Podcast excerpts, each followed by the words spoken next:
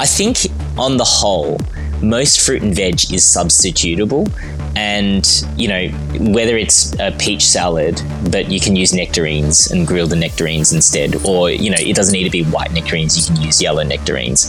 Um, there are very few non substitutable products. Um, and the ones that are non substitutable, you'll know because they're things like avocado. When did fruit become so fraught?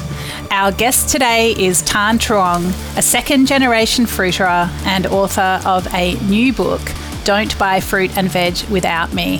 Thanh is the self confessed fruit nerd, that's him on Instagram, and he knows fruit inside and out, or should we say, sprout to pip or skin to core. I don't know. He knows what went wrong with bananas and how to choose a good avocado. And it is great to have him on the show today. Thanh, welcome. Thanks for having me, Dani.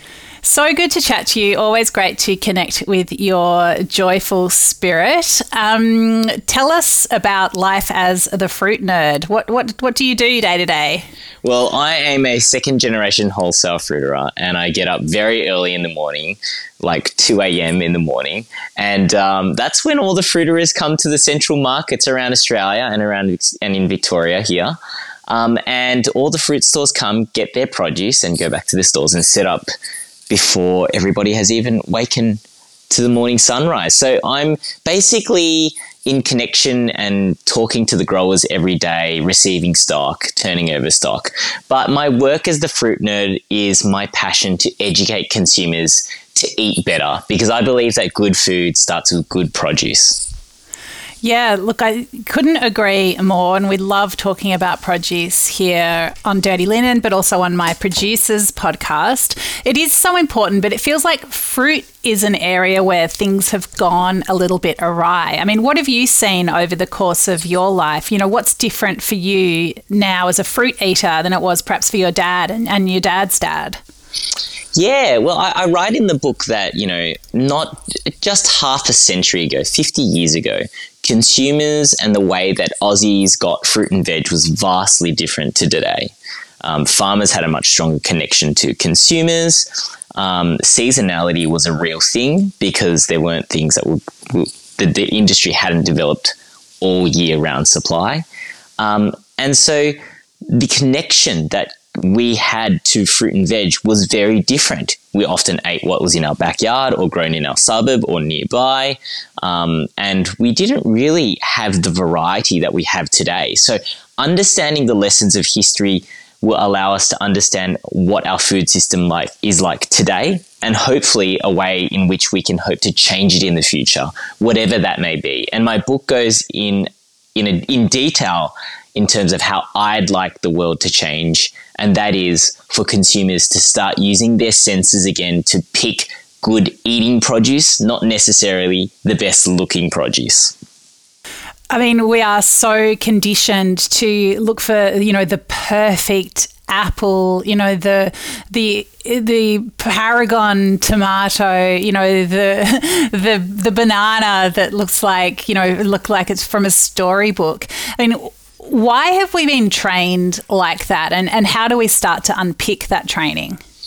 Yeah, that you know that's a fascinating question, and the real answer to that is it's twofold. So we, in lieu of our lack of knowledge of what will taste good, we overuse our senses, which is our eyes, and our our basic instinct is to look for something that isn't ruined or isn't molding or broken because it might have insects in it or for whatever reason. So we overuse our eyes as the stimuli to pick produce. Now, over time, not just the supermarkets, but fruit stores and anybody that's involved in the industry have leaned more towards that, have then pushed and pressured growers to have more grading, have more pesticides, have more um, uh, of a of a process to eliminate ugly looking fruit.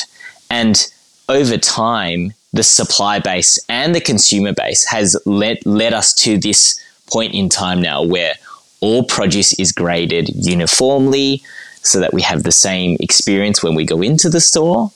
Um, but that lack of knowledge just continues today. And so um, you know, to unpick that, we need to empower ourselves with the knowledge of what is actually happening to a piece of fruit. Now, um, I don't know about you, Dani, but when I walk into a fruit store, I treat and I feel as though the fruit and veg is alive. Do you have that feeling?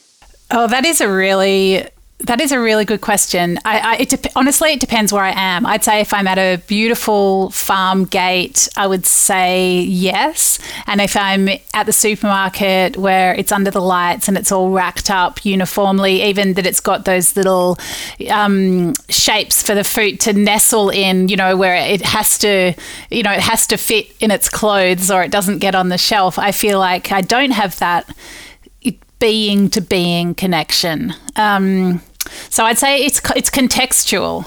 Right, I, I, I, like that. I love that, and that's you know the environment in which we shop definitely changes our mood and how we see things, right?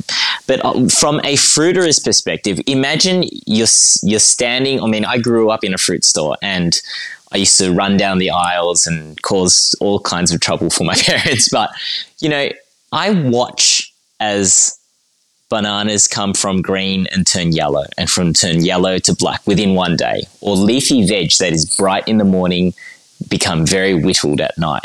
So, as a fruiterer who watches your produce become that perishable and almost to waste within days or day, you know, or maybe even within hours, the thing that I hate most is food waste um, because we would see it more than anybody else. You know, people might think that yes, you know, we've got you know thirty percent food wastage in our fridge and, and and in our pantry, which is true, but it's nothing like watching produce basically die.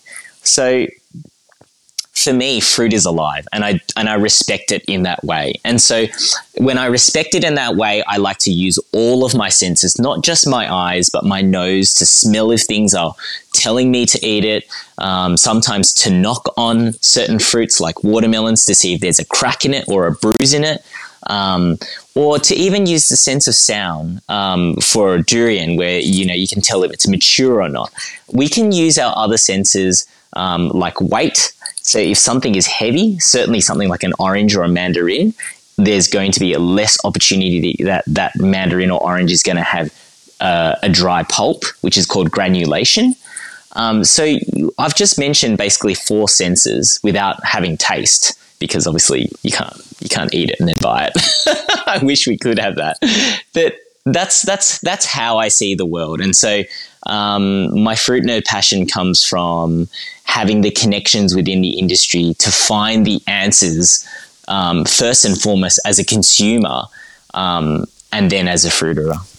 Wow, you know, when you talk about it like that and that fruit being alive and changing so quickly, it, you know, the the job of selling it feels suddenly very urgent you know that you really need people to to come through to to trust that it's going to be good to pick it up and buy it that day and hopefully use it quickly as well i mean it, it's it's actually quite demoralizing to think about you know that you you know that this stuff is is spoiling before your eyes um, i mean of course sometimes it's ripening and just becoming its you know at its very best but um, yeah, it's it's it's a really tricky one, isn't it? Because as consumers, we're all, we also expect you know, we don't mind if there's perhaps a you know a, a, section out the front of discounted fruit, but we want everything that we see in the store to be absolutely perfect. And we do have this unrealistic expectation that we can we can just you know think abstractly come up with a recipe in a shopping list and go in and find whatever we want any time of year. Um, it's a re- it's a real struggle to meet to find a meeting place between expectations that are sometimes unrealistic and the realities of stocking a shop that looks bountiful but isn't um, prone to wasting half the stuff on the shelves. You're right. And you know you said a few things there that you know really pulled my heartstring, which is most people or most most of us will, will shop for a recipe. Um, and the inflexibility of the ingredients, the inflexibility of, you know, maybe um, for some reason cauliflower is not doing so well and the recipe has cauliflower and you know it's easy to substitute that with broccoli but in the moment people might not be thinking about that or they might be thinking this is not going to work and they don't have the confidence in the kitchen or for whatever reason but um, shopping for a recipe for me, I think, is one of the things that 50 years ago it was done, but not to that extent. You know, my parents walked into a fruit store um, or they had a fruit store, but they'd walk into a supermarket, say, and when something was looking good, they would have the they would check to see if it was good quality. And you know most of the time it would be maybe in good value. And they would purchase based on what was good in the moment not good as a recipe. And i think the reverse is of that today where we don't no longer we're, we're too inflexible to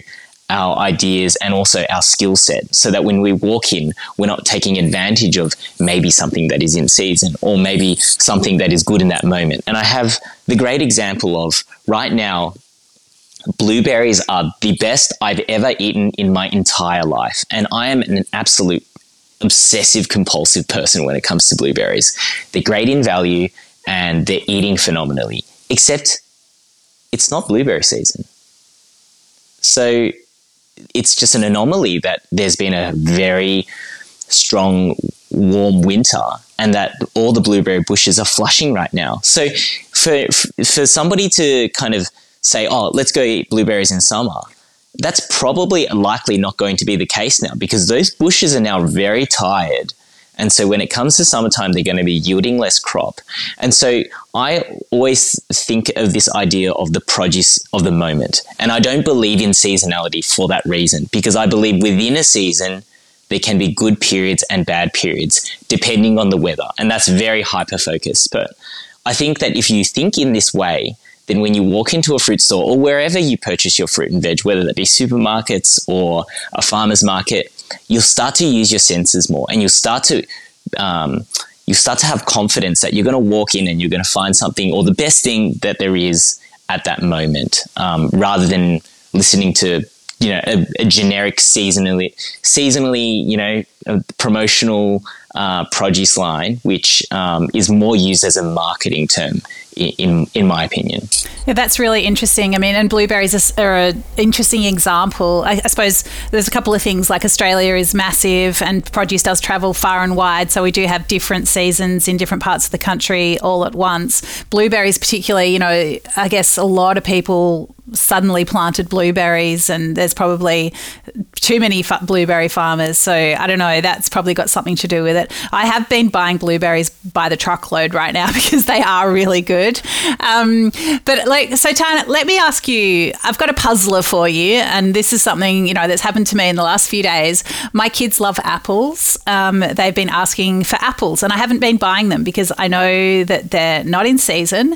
Uh, I know that the ones that are on the shelves now have been, you know, preserved um, in sheds with, I think it's argon that they use to reduce the oxidation.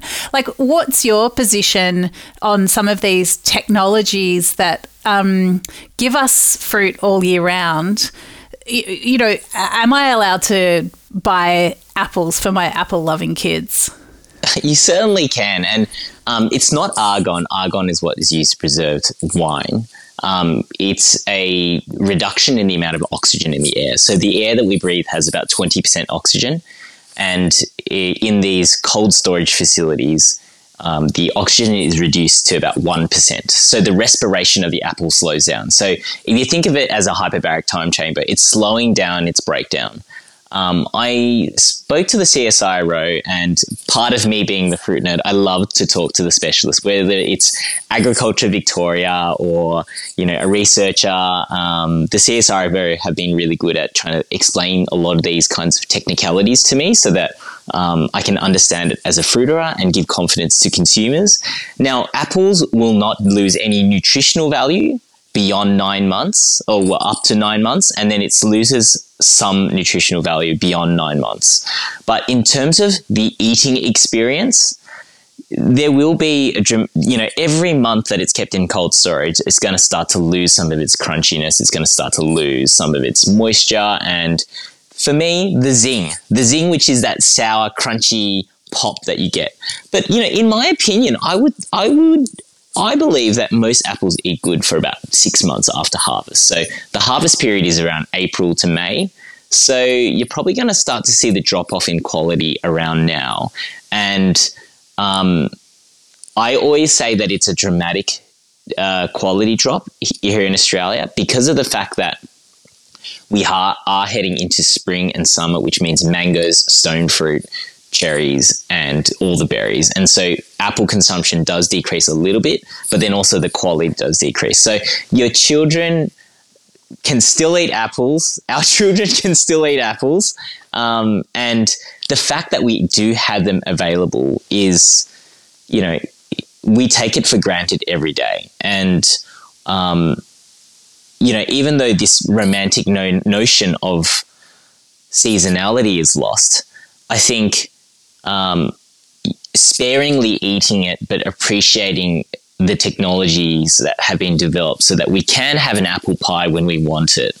Um, that's still something to celebrate, I think.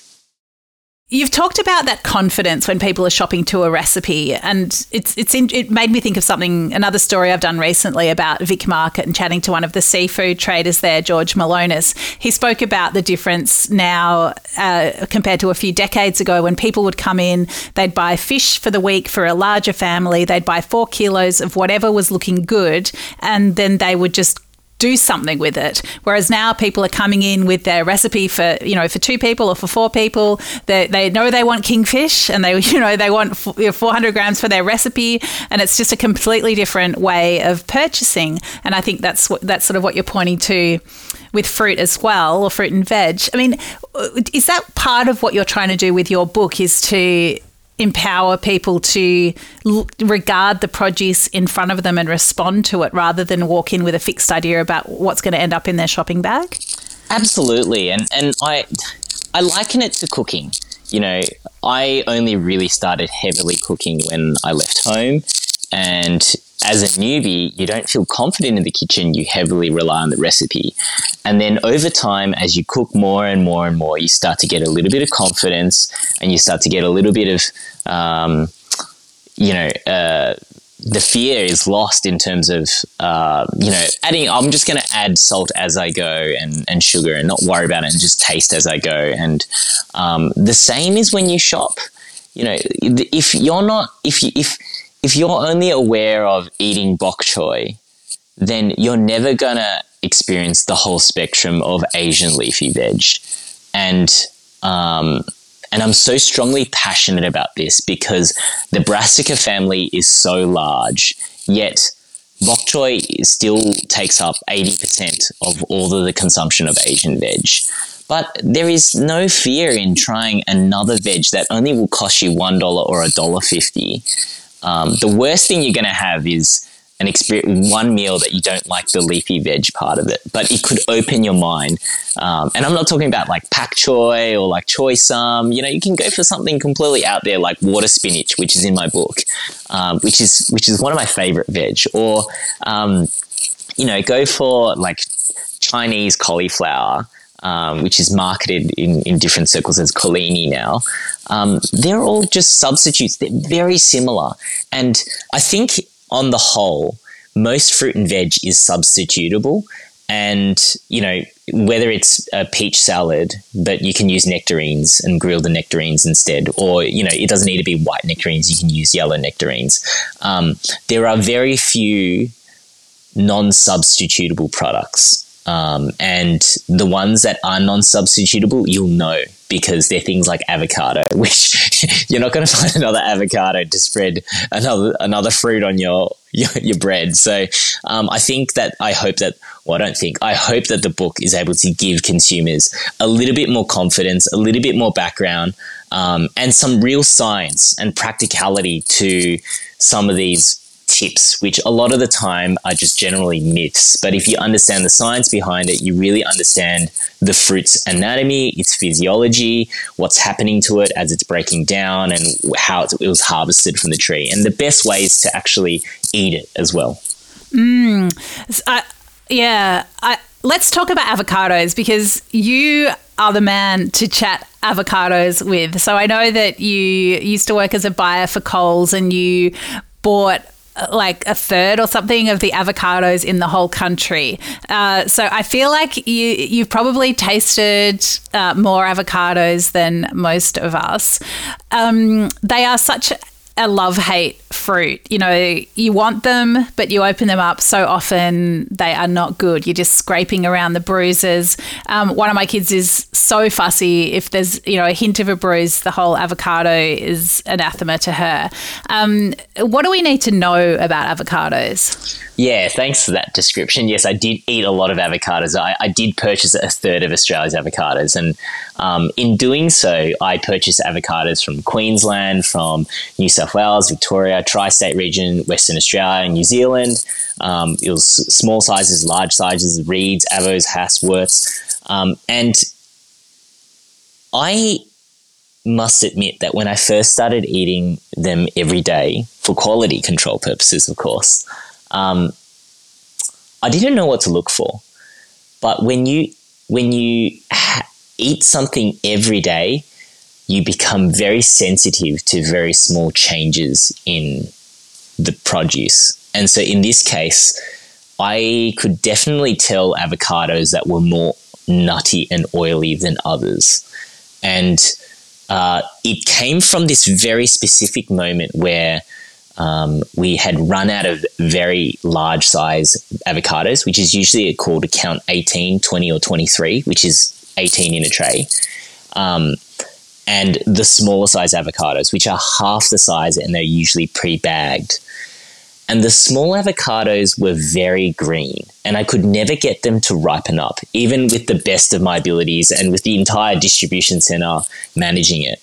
Um, and it was because of what I was told is nutty flavor, and I determined that nutty flavor comes from the nut. Now that sounds so obvious and stupid, but nobody ever actually thinks. It I'm so sorry to say that. It sounds so silly, but it's it's so true. And when you cut an avocado in half and look at the avocado, you can see that the closer the flesh is to the nut, the more yellow it is, and the further away the flesh is from the nut, it gets closer to the green skin, which has that very herbaceous leaf, leafy um, flavor. Um, so there's two kinds of flavors in an avocado: the oily, nutty flavor and the kind of earthy tone. Now, small avocados have a tiny nut or seed, very minimal contact to it, and so they generally always eat far greener. And when, when I mean greener, it's almost like the flavor of an unripe avocado. Have you ever cut an avocado that's been unripe before, Dani? Oh, always. And you're just, you're like, surely this is going to be okay. It feels a bit firm, but that's going to be good. It's going to be good. It's going to be, oh no. And then there's nowhere to go with that, right? That's right. Yeah. Now, now the, the thing, the tip that I can give all consumers is that all avocados in Australia are ripened, which means that they're picked green and then there are uh, put in a room and there's, ethylene in the room and it's been heated up to about 18 degrees because at 18 degrees the fruit will absorb the ethylene and the plant or the fruit will then start its maturation process which is the ripening process.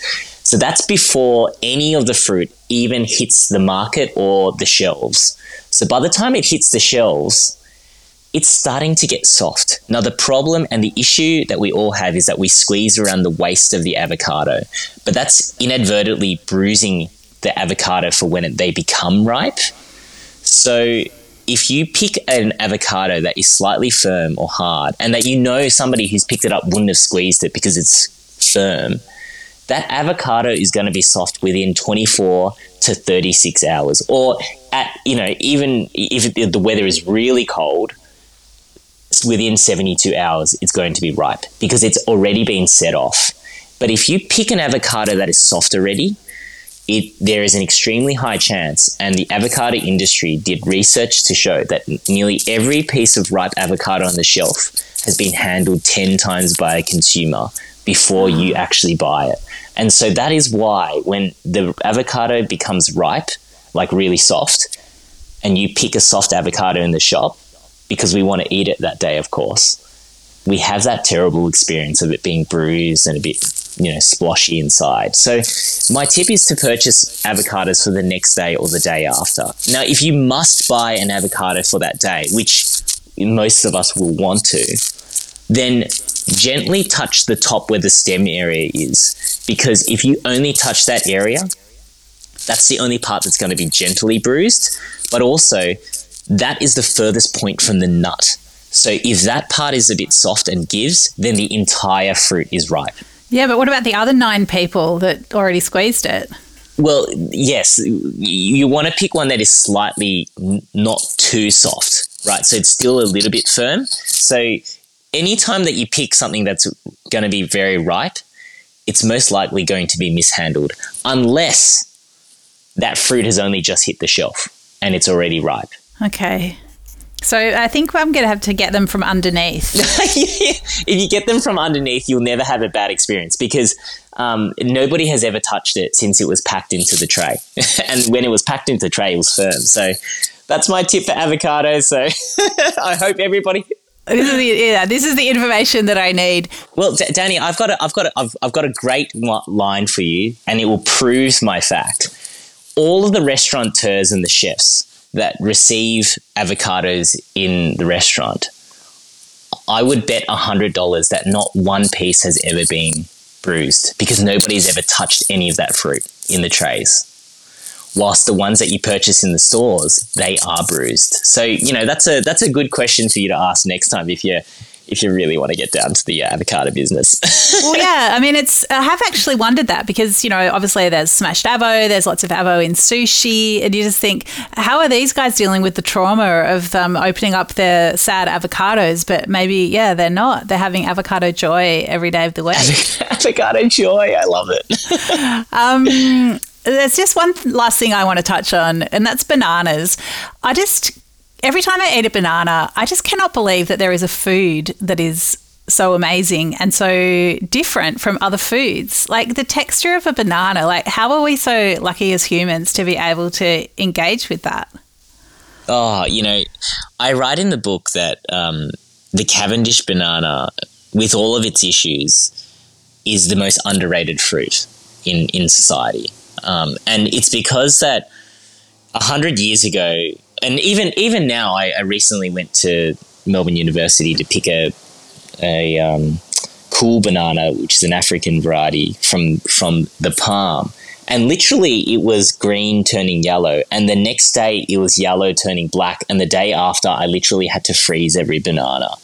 But for some reason, the Cavendish can last so long. You can put it in kids' lunch boxes. It can rattle. It can withstand the rigors of cold temperatures and warm temperatures. And then, as you mentioned, it's got such a delightful um, texture, and it's a, it's you know it will make your body sing. I mean, it's the best campaign for a fruit that I can remember.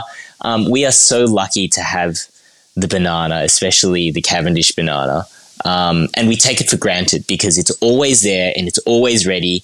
Um, whilst everything else is kind of you know a bit of hit and miss. Maybe besides apples, um, apples and bananas are you know the most convenient fruits for us to eat. They're great for us nutritionally. They taste good. Um, but you know we don't we don't see them as being exciting anymore because they're just there every day right so um, i definitely am bringing back that love for bananas and apples um, now that you've asked me well i reckon like I can chat to my mum, um, who remembers eating her first banana when she was in England, and what a revelation it was, and how exciting it was. Like almost like the whole community would gather around to look at this. This wonder. It's like you know when the platypus made its way to England, you know, in someone's you know lab coat or whatever. It's just like it is pretty extraordinary. I know there are a lot of issues with bananas and you know plantations and disease, and we could talk about that for hours as well. But I reckon let's finish on a positive note with an appreciation for bananas and also the perfect avocado because there is no joy like avocado joy. There is no joy like avocado joy. So thanks, Dani, for having me. And yeah, I hope the that consumers can just you know have the knowledge to feel confident when they walk into a, a wherever they buy fruit and veg and um, see fruit and veg as alive. And I think that they'll have much better fruit and veg experiences. Yeah, we'll love that. And you're certainly helping people along with your book. So, yeah, look out for it. Don't buy fruit and veg without me, Thanh Truong. Um, awesome to have you on the show. Really appreciate it. And yeah, catch you soon. Thanks, Dani. This is Dirty Linen, and I'm Dani Valent. We air the issues that the hospitality industry finds hard to talk about, hearing from different people with unique perspectives. We want to hear from you as well. If you have something that needs to be said about a topic, get in touch so we can include your perspective. Contact us at dirtylinen at deepintheweeds.com.au or hit us up on Insta at Dirty Linen Podcast. We can't wait to hear from you.